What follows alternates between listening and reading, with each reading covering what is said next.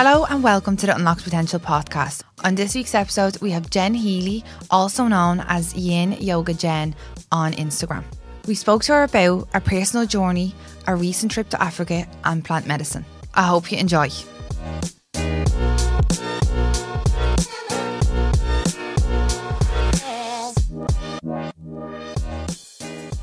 Hey Jen, thanks so much for coming on. Uh, so, for anybody listening, what is your name and what do you do? Hey, everybody. Thanks, Demi. Uh, my name is Jen Healy. Uh, I am a mental health advocate, yoga, wellness teacher. Bit of everything, I think.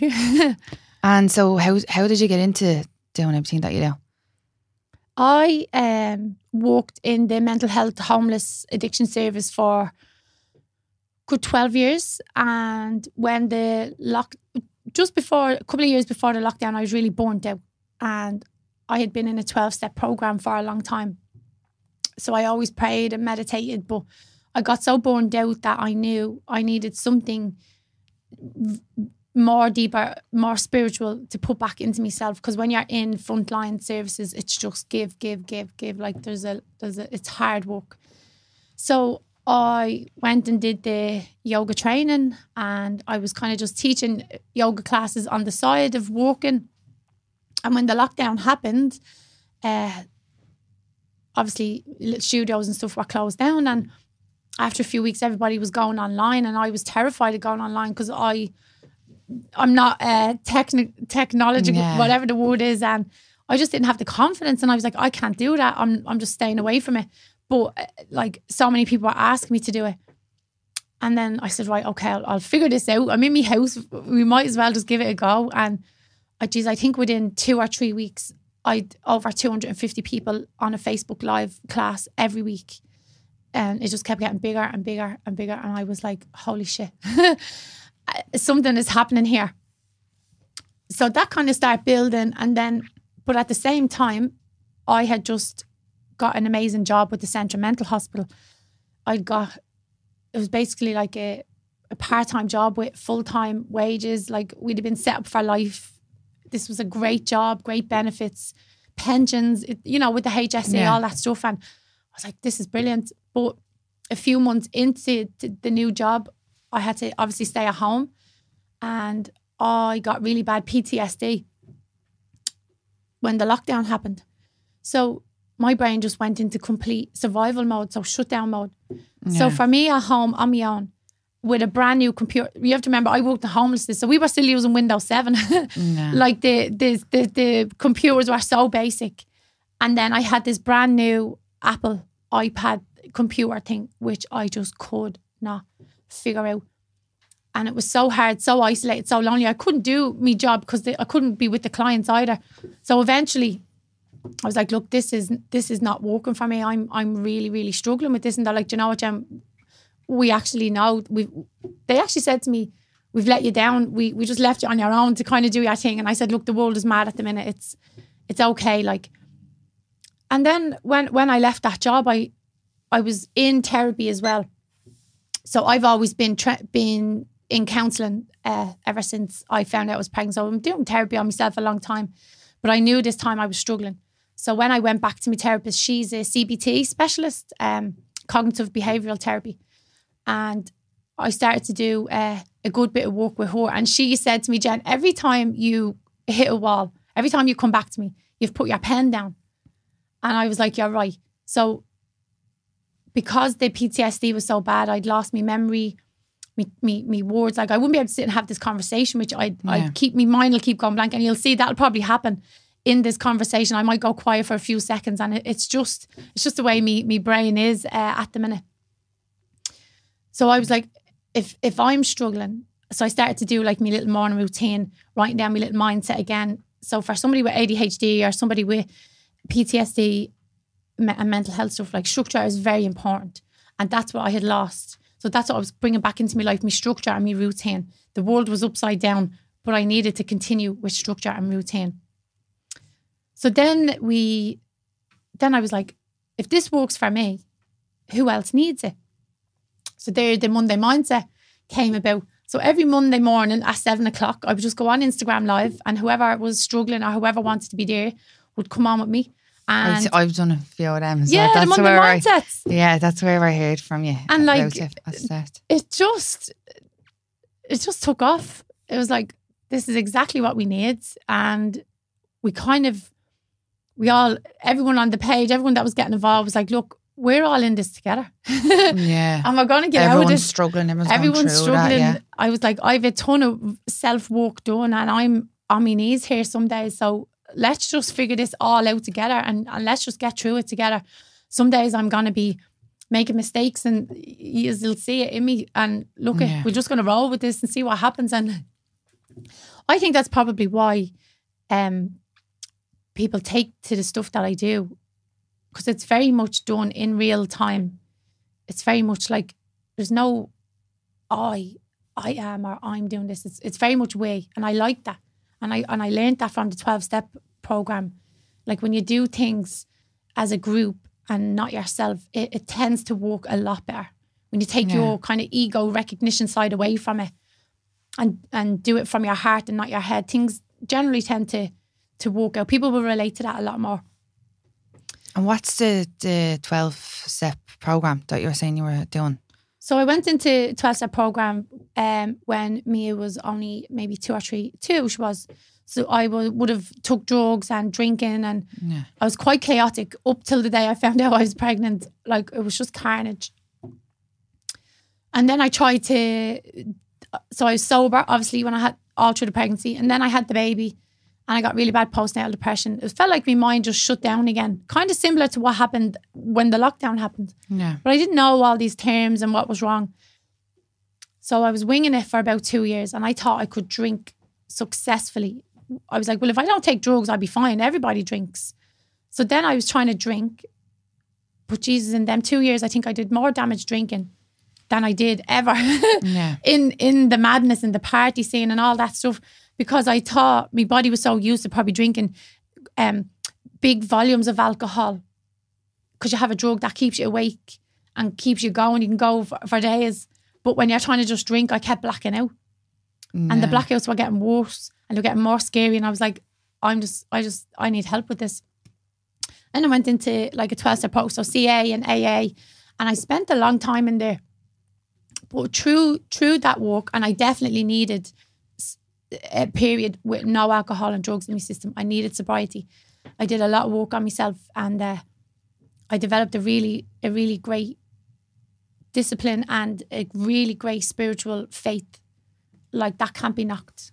Uh, no matter what happens in life, everything's going to be all right. Like I know that. And then through that, I found Al Anon, and Al Anon is a 12 step program for people who have been affected by other people's drinking and drugging.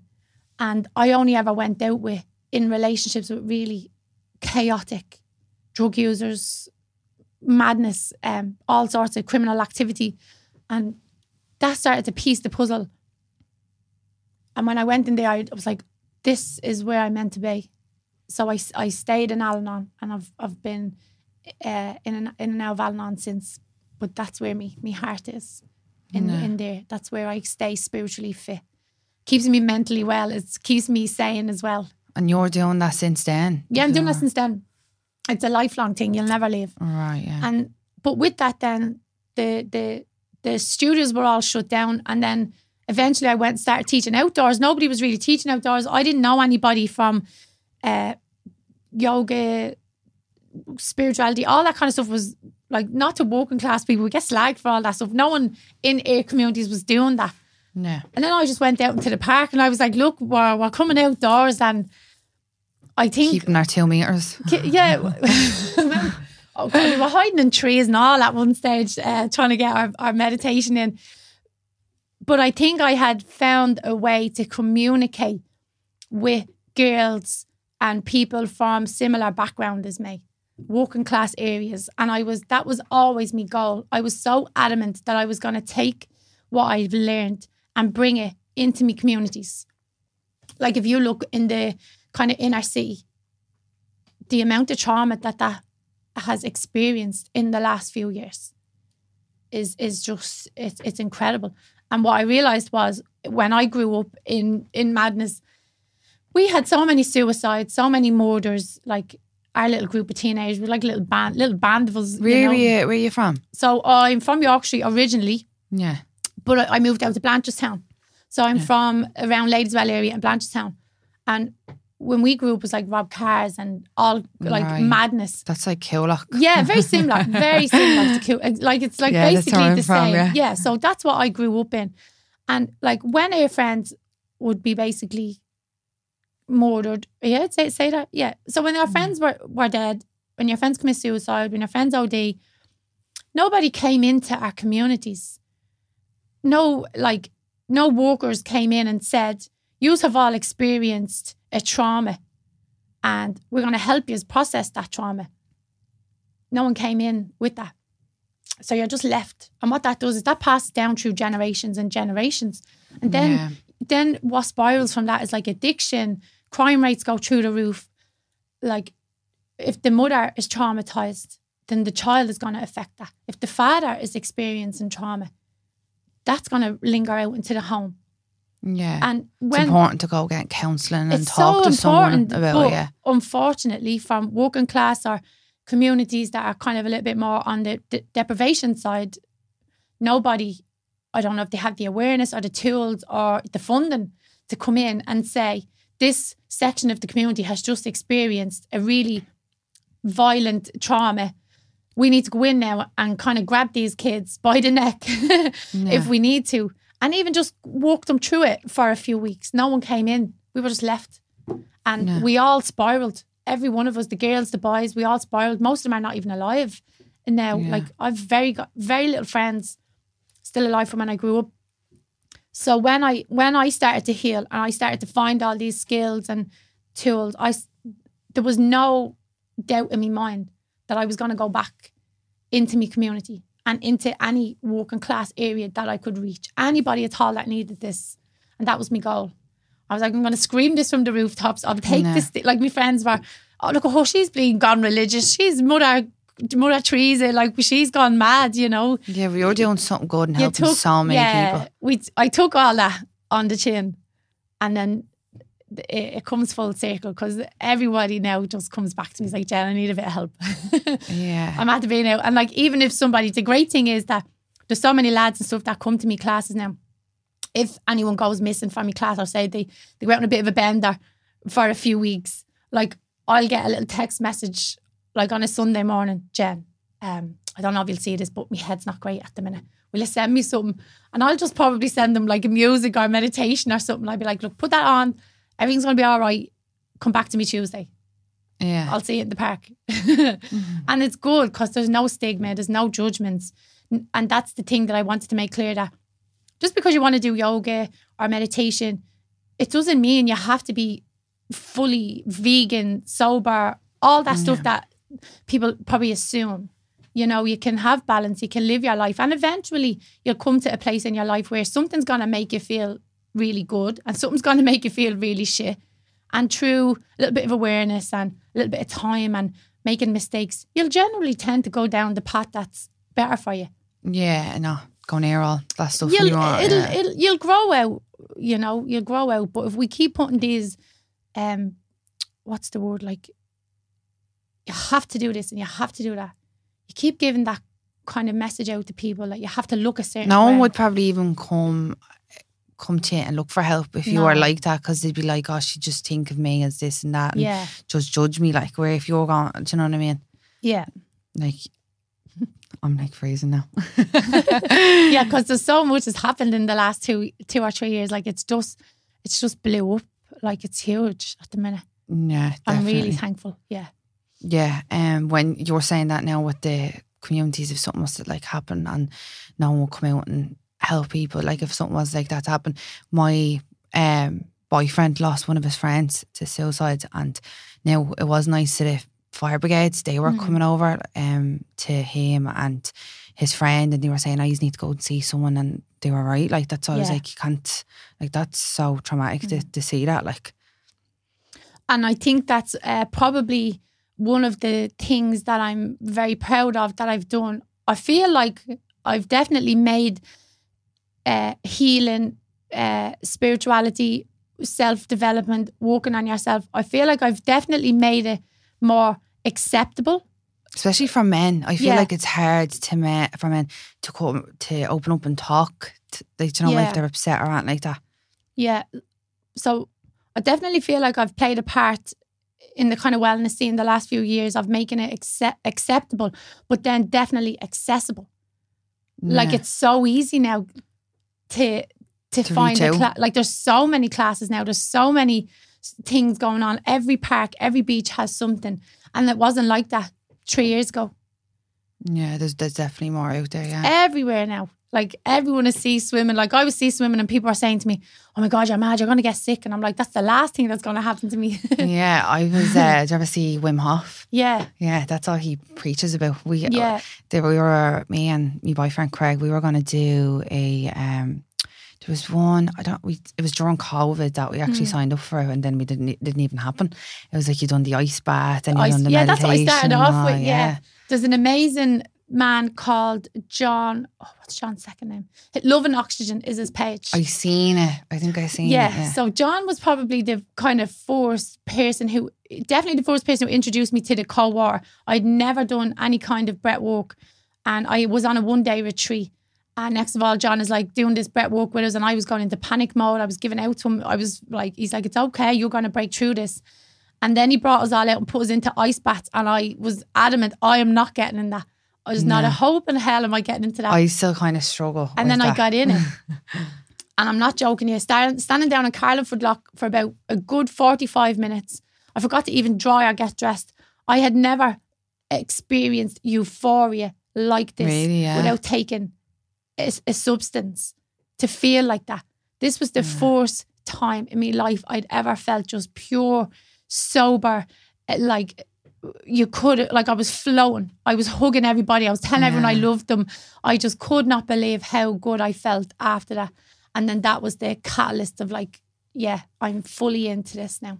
yeah you see a lot of people out now Yeah. like they want to see swimming as well Uh, like Christmas is a big thing isn't it Yeah, it's brilliant. yeah But see, everyone does that. the uh, if you are a kind of all year swimmer, you'll know, or if you struggle with your mental health, the summertime is kind of just like a social thing. The benefits are not really there. You need the cold. yeah so the, fir- the more colder it is the better The more colder it is because, especially when I had the PTSD, that's what I did during the whole lockdown. I just kept getting into the cold water because it was the only time that my mind was quiet. That Yeah, it's not racing. It's just focusing on the breathing. because you have to focus on your co- your focusing on it brings me back to my body, back to my present moment. And I was like, this is the only time I feel safe. is in Yeah. January, ice cold, snow now, and I'm in the sea, and I'm like, this is the best feeling ever. Yeah, and when you're doing the events then at the beach and stuff, like, does everyone like what way? How does that work then? So does everyone actually get into the water and they meditate, or is that like I've actually never been to one? Ah, I the keep saying beach- I'm gonna go. the, the beach is magic. So during the lockdown, there was a girl, um, she does the Portmarnock sunrise, and this was all new to me. And I went to it's like a meditation and a sunrise swim. Um, herself and her partner do it, and I went to it once, and it was amazing.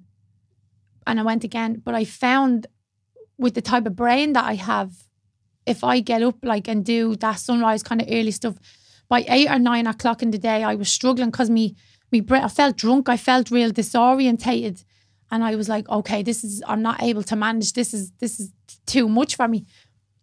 The whole day was wasted. I'd be sleeping and all that stuff. But I love the evening time, and Yeah. because I love Yin yoga and I teach Yin yoga, Yin is the Chinese word for moon, and it's nighttime and it's different energy. So the yin and the yang, with yang yoga, flow yoga, sunrise, that's heat, that's fire. That gets you up and gets you moving. But sometimes people, especially if you have trauma in your body, you've got too much yang, too much fire. And that's what was happening to me. I wasn't able for. it. So when I found the yin yoga, the yin was allowing me to be still and teaching me to be present. And it was cool energy. And that's why that's why I had such a profound experience with it. So then I would swim in the nighttime. I love the nighttime uh, swims. Sunsets are, are my thing. Yeah, And then, uh, I seen in your highlights you had like a morning swim or uh, yeah, sunrise. yeah. That's I didn't know if you had you done events uh, in the mornings and then at night as well. Is it? Is it Yeah, just so you going is- to it? Th- yeah, this is how it all kind of uh, kicked off. uh, I remember the sunrise things were going, and I was saying to me pal, Ollie, I'd love to do a sunset. I'd love to do a sunset on the beach. And it was getting to like July, August, and I was like, if I don't do this, and this is in my brain every day, I'm gonna regret it and have to wait Yeah. till next summer. So I just threw it up on my little page. And I was like, okay, guys, I'm going to do this uh, thing, and it's called um, like a full moon sunset. Um, and if anyone wants to come down, come down. I'm going to be down in Skerries Beach because I've been swimming all day during the lockdown, and I didn't know if anyone was going to turn up. And it was like the first kind of full moon. you were like yeah, sitting and there going, and, about 60 people turned up and That's Paddy, so uh, Paddy Holohan, that does the MMA like I, we we're about 10 minutes into it and next of all I was like who was that? I just seen all these fellas running down the beach with mats like it was Paddy all the MMA lads coming down. Like we'd such a brilliant experience. So then I was like right I'm gonna do it again. And then the next month I was like right we're gonna go down to Portmarnock Beach because it's closer. And I remember driving down and my friend rings me and she's like Jen what the fuck are you after doing? And I was like, why, what's wrong? I, I like, I got a fright. She goes, no, I'm not joking. There's about 400 people here. She said, the cars are for your second time. for the second time. And I was like, oh God, is the police there? What's happening? Because we had to remember, it was still all COVID stuff and all, you know. And I was like, yeah. oh shit, oh shit, oh shit. Did So then- anyone arrive to stop it, or man? No, because at the time it was all new. No one had done it before. Yeah, yeah. so and uh, we did it for suicide awareness and we had the Lillian that runs suicide awareness in Blanchardstown Dublin 15 she was there it was like a beautiful event Yeah. and then it just it, it just snowballed and then when the cases got really bad I kind of stopped doing big outdoor events Yeah. it was January it was lashing I was like look give it a Yeah. few months and then I moved over to different beaches and Burrow Beach last year and I'm on Donabate now like it just has to keep moving for bigger spaces and safer, ca- like more car parks, and there's Yeah. so much that goes. There, there in- is such a big involved in the back- turnout. yeah. Like, yeah, it's brilliant. yeah, it's unreal. And um, you done a trip to Africa, didn't you? Yeah, I went to Africa. Um, so when I was going to Donabate Beach, the universe is mad. It always, Yeah. it always, like I always trust uh, the people who are meant to be in my life will always come in. And my pal said, oh, I know a fella who owns the hotel down in Donabate. Give him a text and tell him what you're doing. And I just reached out. I was like, hey, uh, I'm teaching on the beach. You're probably going to have a few hundred people trying to use your toilet. If that goes down, if, if it's too much, if there's any complaints, please come to me. I'm I'm kind of in charge. And he's like, come on up and have a cup of tea. So I went up and I met the owner of the hotel. And 20 minutes into the conversation, he's telling me about Africa. And I was like, I'd love that. Half an hour into the conversation, I'm were signing going. forms. I'm signing forms and I'm off to Africa. He's like, we'd love to have you. It's it, like they bring the Portmarnock transition years students for the last 15 years. They've f- we go to a country called Lesotho. I never even heard of it. Didn't even know where it was. Um, it's a landlocked country inside of Africa, kind of like Northern Ireland inside Ireland. Would it be Um, dangerous very dangerous. So- Yeah. I signed up and then I googled this. Probably shouldn't have. So it's the third most dangerous country in the world. oh my God, stop and it. I'm off me. I'm off now on a trip. but I went with there about 65 of us, I think, uh, with Action Ireland Trust. That's the the charity that they work for. And I didn't know anybody. I only knew the owner. That was it. And when I got to the airport, I was like, shit, I don't know anybody here. Like, I don't know one person. does 60 and I've ADHD. And I'm like, I don't know where I fit in. Who will I look at? Look at the ground, look at the floor, what am I going to do? All that stuff. But within 10 minutes, it's like, it's good. We're going to be Yeah. okay. Everyone was lovely. And then you get there and it's it's just totally different to what you can ever imagine what's going to happen. Like we when we arrived, they did um, a welcoming a welcoming thing. I don't know if you've seen. There's a reel on my page. All the children from all the schools. Jesus, was about probably two thousand kids. They all put on this dancing, their tribal. The the what like is it like tribal wear? The girls, the boys, they all were putting on these dances, like the culture, all, all that culture Yeah. stuff. It was.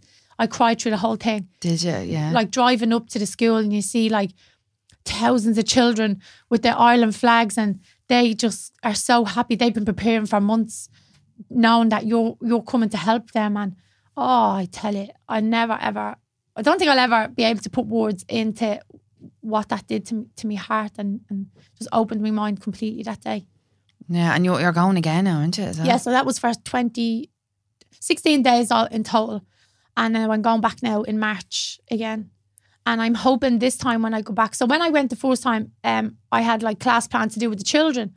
But all the So you're teaching. yeah, yeah, you go Yeah. over and teach, you teach English, you teach anything that you do. You and can, do you, can- need to actually say have a, a degree to teach like over there, like say teach English, like or No, no, no, no. You just you'll have like class plans now. There's teachers there, Yeah. and like you're put into like little groups, and each group is given a school, and you stay with that school for the two weeks. But in the morning time, but then in the afternoon you go up to a school that's been fixed up. You do the painting and cleaning and Mm. the building and all that stuff. Like they've like this to see where the children have to go to the toilet is horrific really, yeah. like the disease alone. There's no t- running water, no running water. There's, no hygiene. there's no hygiene. There's no toilets. There's nothing. Like the smell alone is is it's just you, c- you can't even uh, can't even put words to it. And then to see the the the work that gets done and the toilets being built.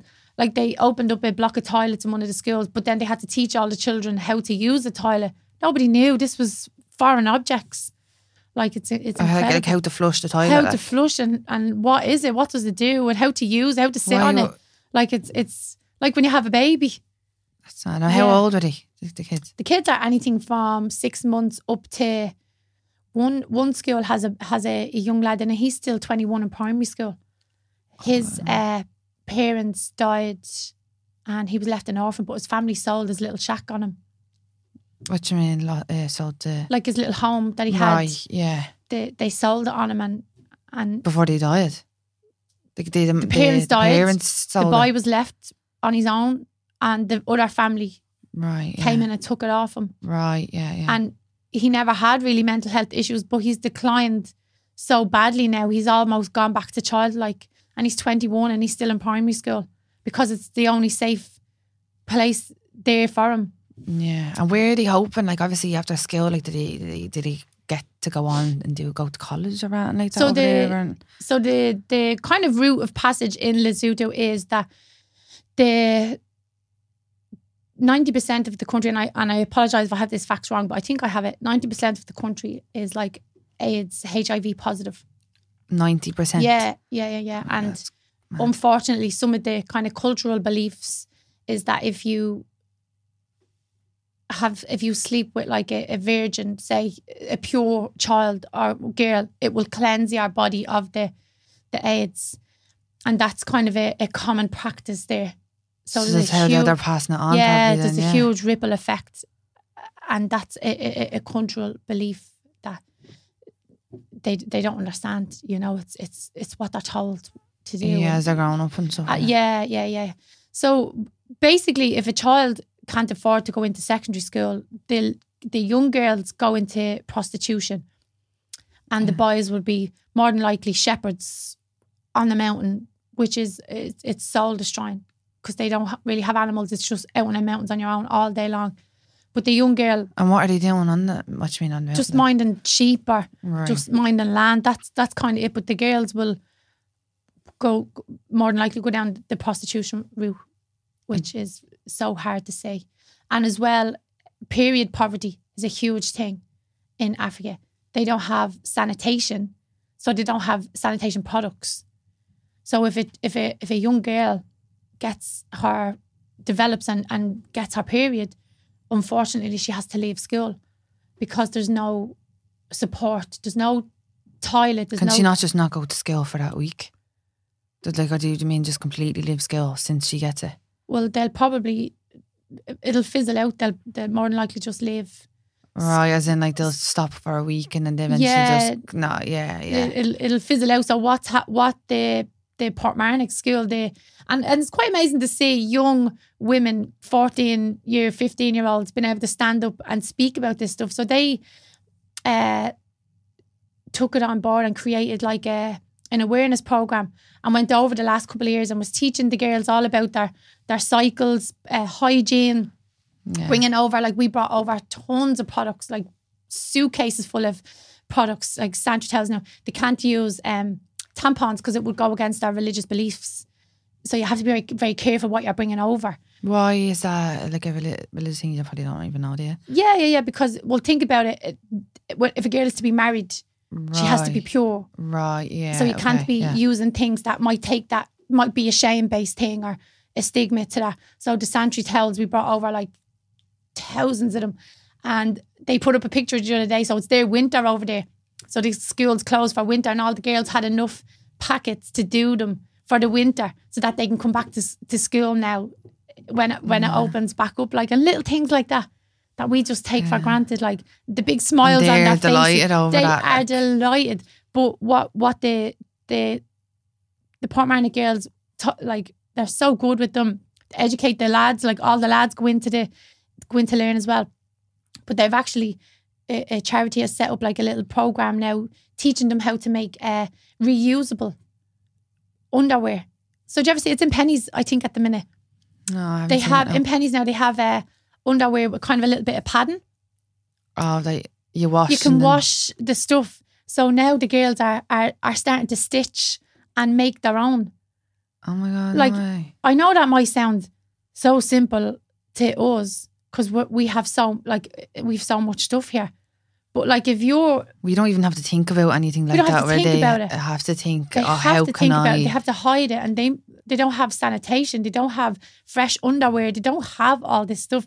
So to be Yeah, able how to do they clean their clothes? Because you were saying they don't even know how to. Most of them don't even know how to really flush the toilet. Like how do they? Yeah, so there's no toilets. Like the, you'd have to go and find running water. So you might have to walk for a couple of hours To actually go toilet? to find. Well, you might go to toilet in like the field beside your house, but it's not yeah, yeah. clean. Just in in in in whatever, or like a little hole in the ground. That's what they are. They're holes in the ground. But to get running water, you might have to walk two hours and then two hours back. Like it could be anywhere a little well. So now that the girls are learning to, uh, so when you're from the age of 10, you start getting taught how to wash and cook. So by the age of 10, 11, 12, you can run a house. You can cook all the meals over there. Like it's very different. Um, so now that they're learning to make these little products for themselves, like that's going to keep them in school. And Yeah. if, and, and with the charities going in and creating little gardens and teaching them how to plant and grow vegetables, like if they have a little bit of money that can sustain themselves and go into the secondary school, they're not going to go down that route of the prostitution yeah.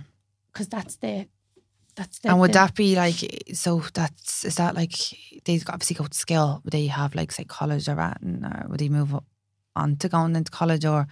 So there's a primary school Yeah. and then there's secondary schools, Right. Yeah. but they you have to pay for them. Like they're- And they probably wouldn't have the money to. ah no, Th- there's not there's not wealth like that. at all. and and it's mad. Like Africa is Lesotho especially is probably one of should be the most uh, self-sufficient countries in the world. The minerals, the raw minerals that they produce, diamonds, gold, all that kind of stuff. But it's literally extracted out of the ground and taken to Europe and America. They That's don't see it. isn't it? Yeah, don't see it. Yeah, because everything like, do you ever see anything that like there's something in your phone, isn't it? That comes from there. Oh, the battery, the thing, Yeah, the mining. Yeah, you've been yeah. what the cobalt. yeah, yeah, it's mad, and like they get that, yeah. paid nothing for it, Nothing. and like the work that goes into that, yeah, and it's actually so bad for your health as well, isn't it? yeah. Like it's it's crazy what they have to do just for like so little money, like. And and that's what the Action Ireland has been incredible at bringing sanitation into the schools. There's a whole um, there's a whole program now. They teach them to wash their hands. They have they've put running taps through the schools, so the kids can just go up now and and turn the tap and and rinse their hands. Like it's there's a whole hygiene. I can't remember the name of it. It's gone out of my head, but so much education and good work getting done now. So when you get to go and be a part of that, like it's it's a it's really Yeah. amazing. And then it takes away from all that kind of social media followers, likes. That none of that is actually even important. yeah, Yeah. You, you don't. You tend to not buy into that when you're doing. And where did you say then when you were over there? Like, did you, well, like, uh, where you actually said like that's what I'd like? I'd love to do something like that, but then it scares me because Yeah. I'm like, I know it's so dangerous. Like, so when when we when, when we're there, it's run so well. We stay in a hotel called the Avani Hotel, and it's a compound. So you like you wouldn't leave the hotel, and the only mm-hmm. way we- we're allowed to leave is when we're in the vans So there's probably 11 or 12 vans with all the people, all of us in it. And it's in a convoy and we've radios like it's okay, we're stopping at a red light, everyone's stopping behind each other. If you can't see the van behind you, you slow down, you let them catch up like I'd say you still have to be nervous when you're Yeah. moving from area to area. Like, Oh yeah, and then when you're driving through the kind of the villages, like the slums, like you don't open your windows, like don't put your phone on display. It's like guys be standing at, at, at your van with, with with like machine guns and shotguns because over there the petrol, uh, the diesel. You know, they just go and buy petrol in your car. yeah. Like when you go over there, like the, the lads have like machine guns standing there watching it, and they're, they're not police. They're like the criminals or whatever. Because if you do a drive off, if you don't pay for your petrol over there, you won't make it out of forecourt. It's insane. that is mad, isn't it? Yeah, like on the first day, the first morning going to the school, we stopped at a light, and next of all, there was this man literally standing closer to where you are to me, with a big gun in his hand, standing at the window of the van. I was in the front, and I was like, I didn't even make it one day. What the hell is like? Is he going to take us out now? Just stand there with the gun, Yeah. and they're like, no, no, no, he's he's watching the petrol. I was like, shit, get me out of here, quick. Oh my god. Keep driving. Stop.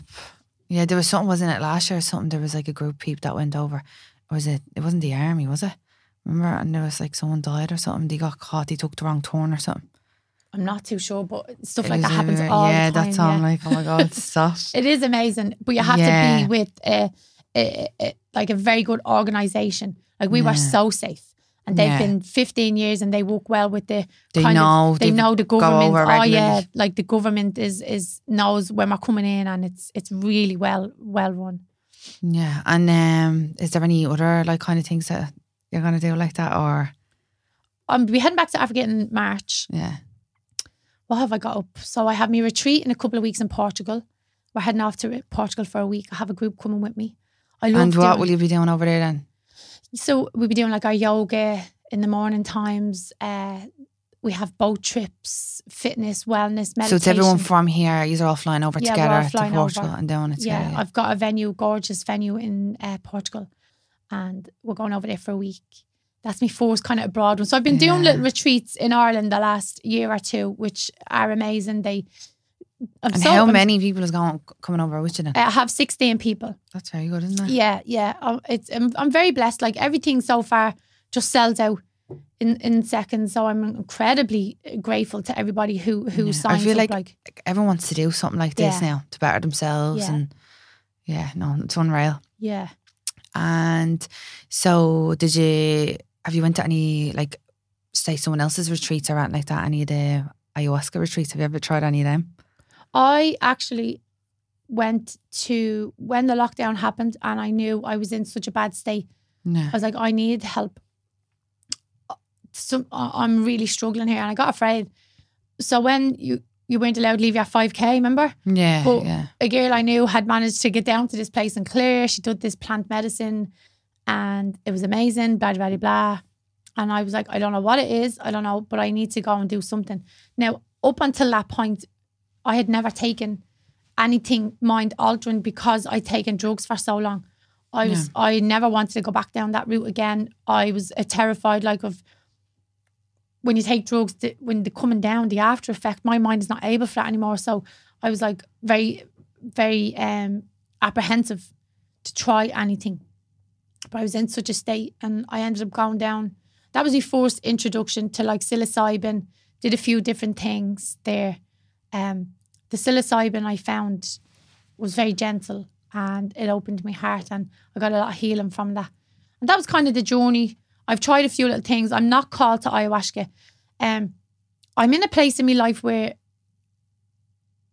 the the healing is is I don't mean to sound that Yeah. my healing is done, but there's no stone unturned.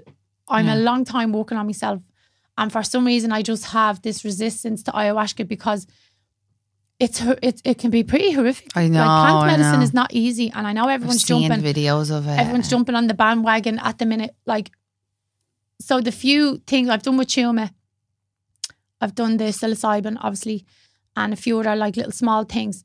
But there's a huge integration process that has to happen. So people are going, and especially I notice it now in the wellness community. I'm actually really glad this is coming up because I just had this conversation that you know, a lot of us are coming from the madness and the session and Yeah. the drinking and the highs, and now all of a sudden they're flat out on the ayahuasca, they're flat out on the ceremonies, and they're doing different things every few weeks.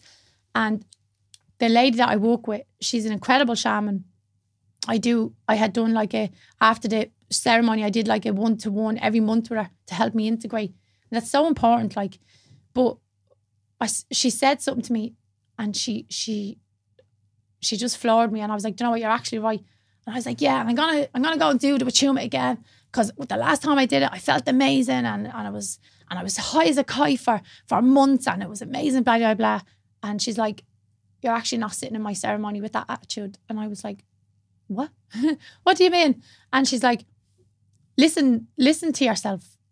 She's like, "You're chasing the high," Yeah, yeah. and I was like, "What?" For a minute, I was I didn't get it there as well. I was like, Yeah. you're being positive about something, yeah. and she yeah. goes, You're chasing the high. That's not what the medicine is for. And I don't condone that. And I won't sit over that. She goes, So you're not coming to my ceremony. And I was like, Jesus Christ. I never even thought of that. And that's what I was doing. Yeah. She goes, The medicine is trying to teach you to sit. Sit. Sit with what you're feeling. Stop running. You're running, Jen. You're running. Yeah. You're trying to get the high again. And all my life, my passion with the drink and the drugs was the next, the next, the next, high, high, high, high, high, because I didn't like feeling how I felt. And she's like, sit with how you're feeling. And I got actually got really upset and I apologized to her. I said, I'm actually very sorry.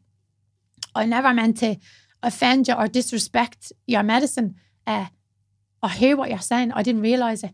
And she, she, we had a lovely talk, and she goes, "Now you can come. Now I'll sit with you." She goes, "Cause ah. you see it now. You're you're being real with me here." And and and I was like, "Okay, I get it. It's you have to respect the medicine. It's it's such a sacred space." And the work that I did with her like a year and a half ago, and other little bits, I'm still processing that. I'm still walking through the things that I let go of. It takes time.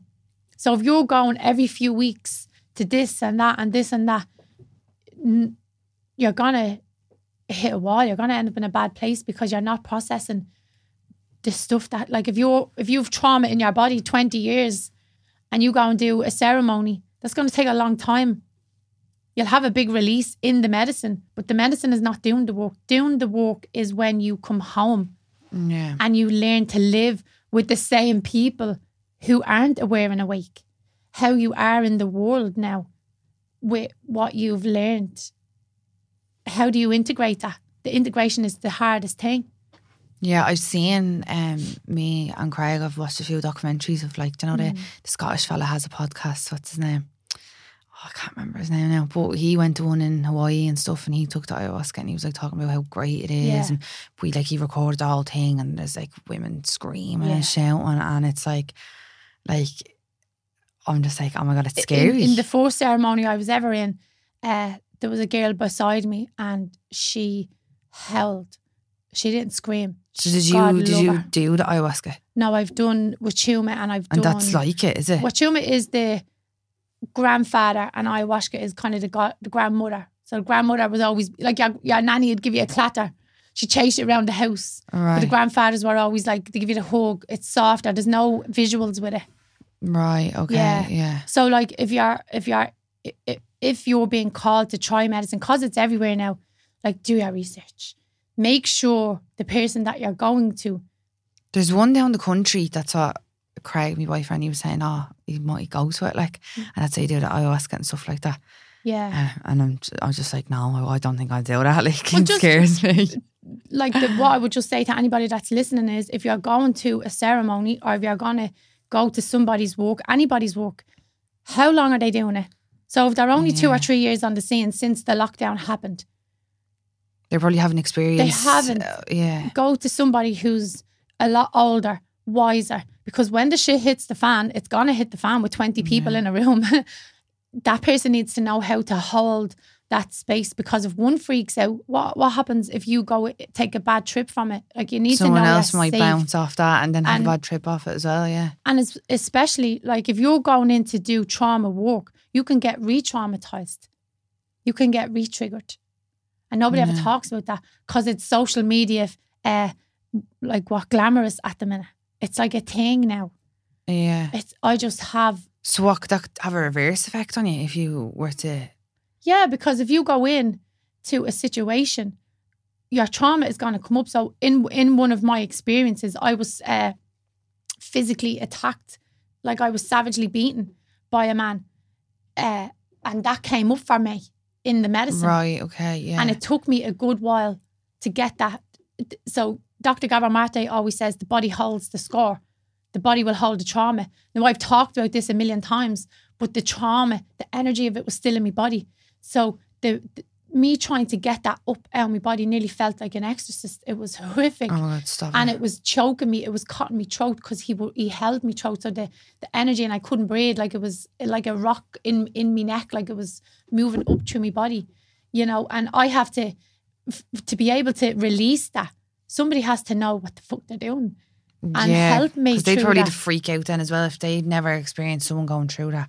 They'd probably be like, oh my god, yeah, and if they haven't done their own work and be able to sit and allow someone a safe space to to to release it, you know, they have to know what they're doing. It's so serious. Like I've seen loads of people go flat out on all these different medicines, and then I see them a year later, and their mental health is on the floor, oh really? Yeah. on the floor. yeah.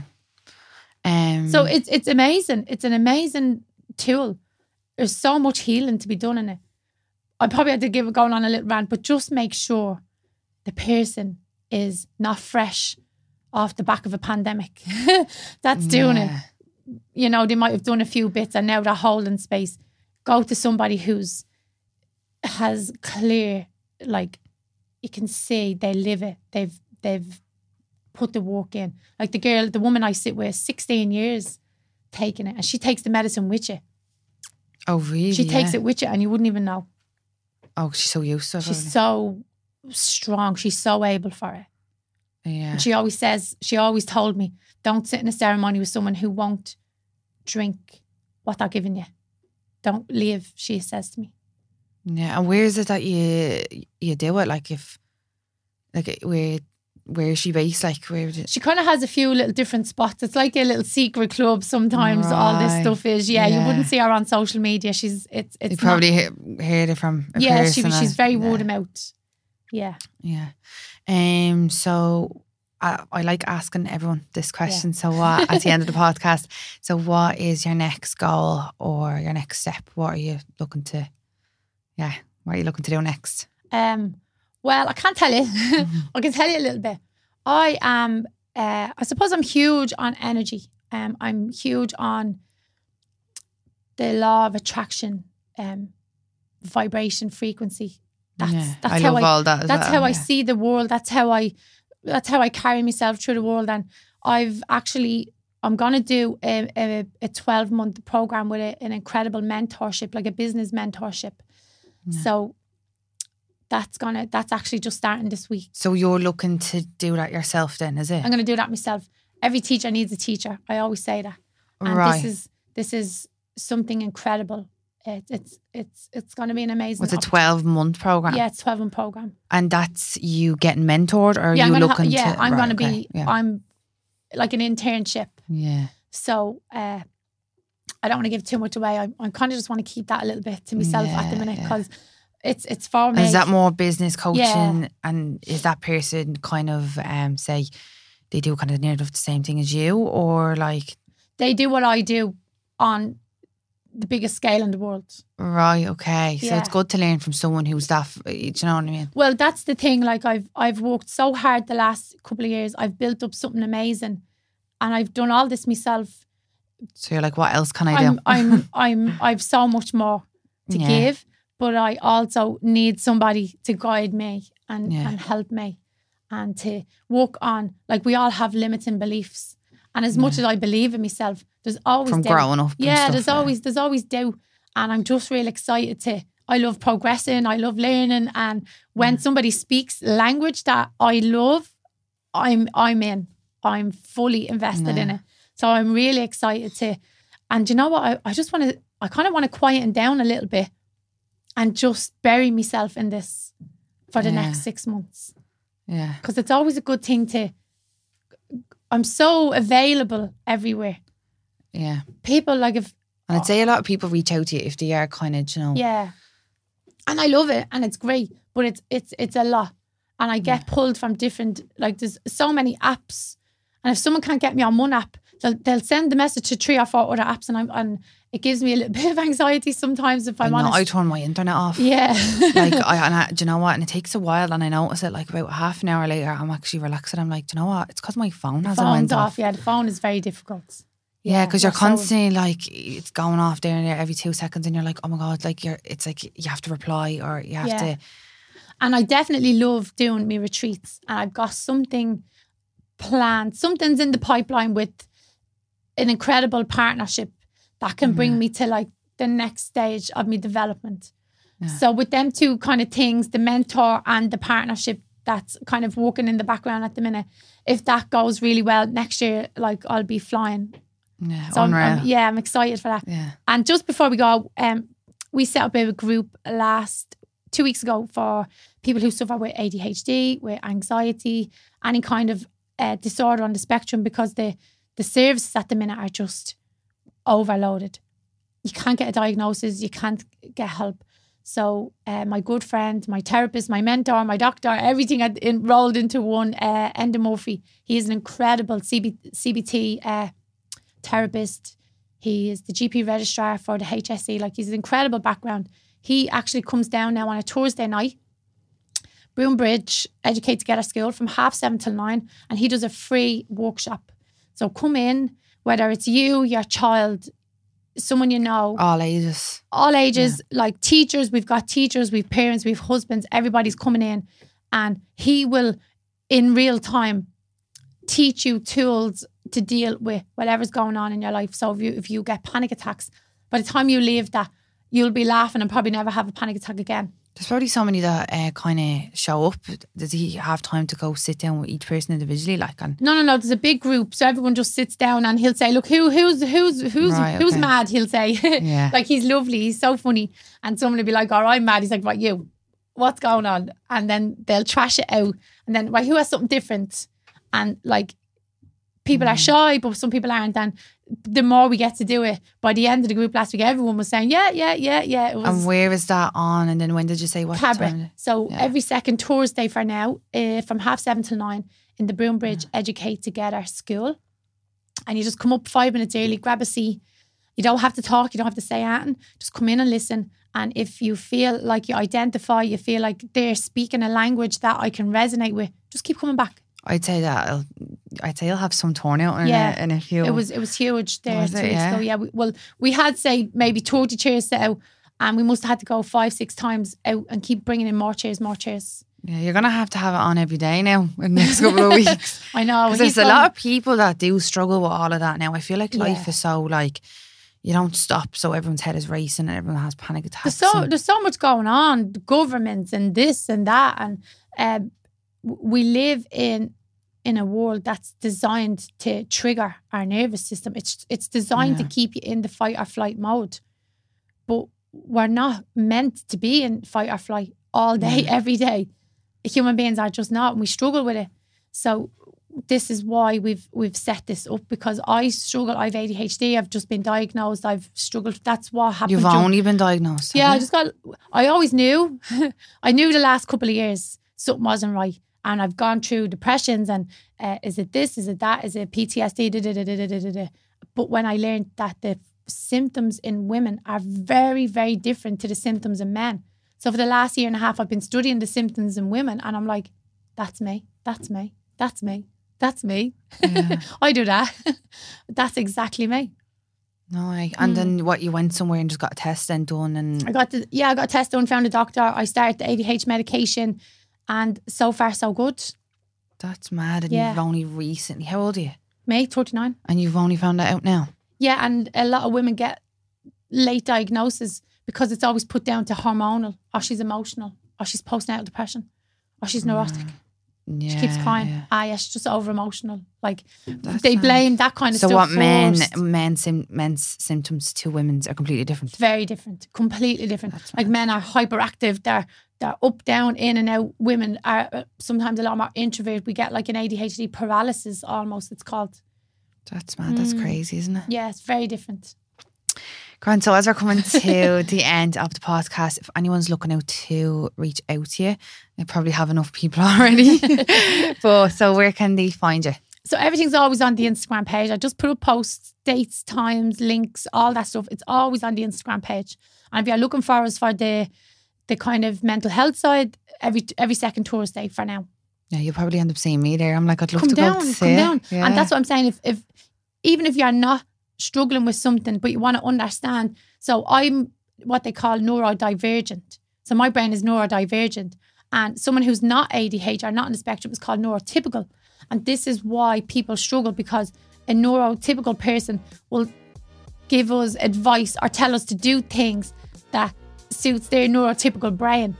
But a Yeah, neurodivergent person has to take the scenic route and we need to do things completely different and we see and feel and hear things very different so if, if, if there's someone in your life that you struggle to communicate with come down and learn from us how to communicate with us Yeah. No, my unreal. Thanks so much Yeah. for coming on. no problem thank you for having me Thanks so much for listening. I hope you've enjoyed. If you're looking to reach out, you can find us on Instagram at Unlocked Potential or our website, demi'snailsandbeauty.ie. See you next time.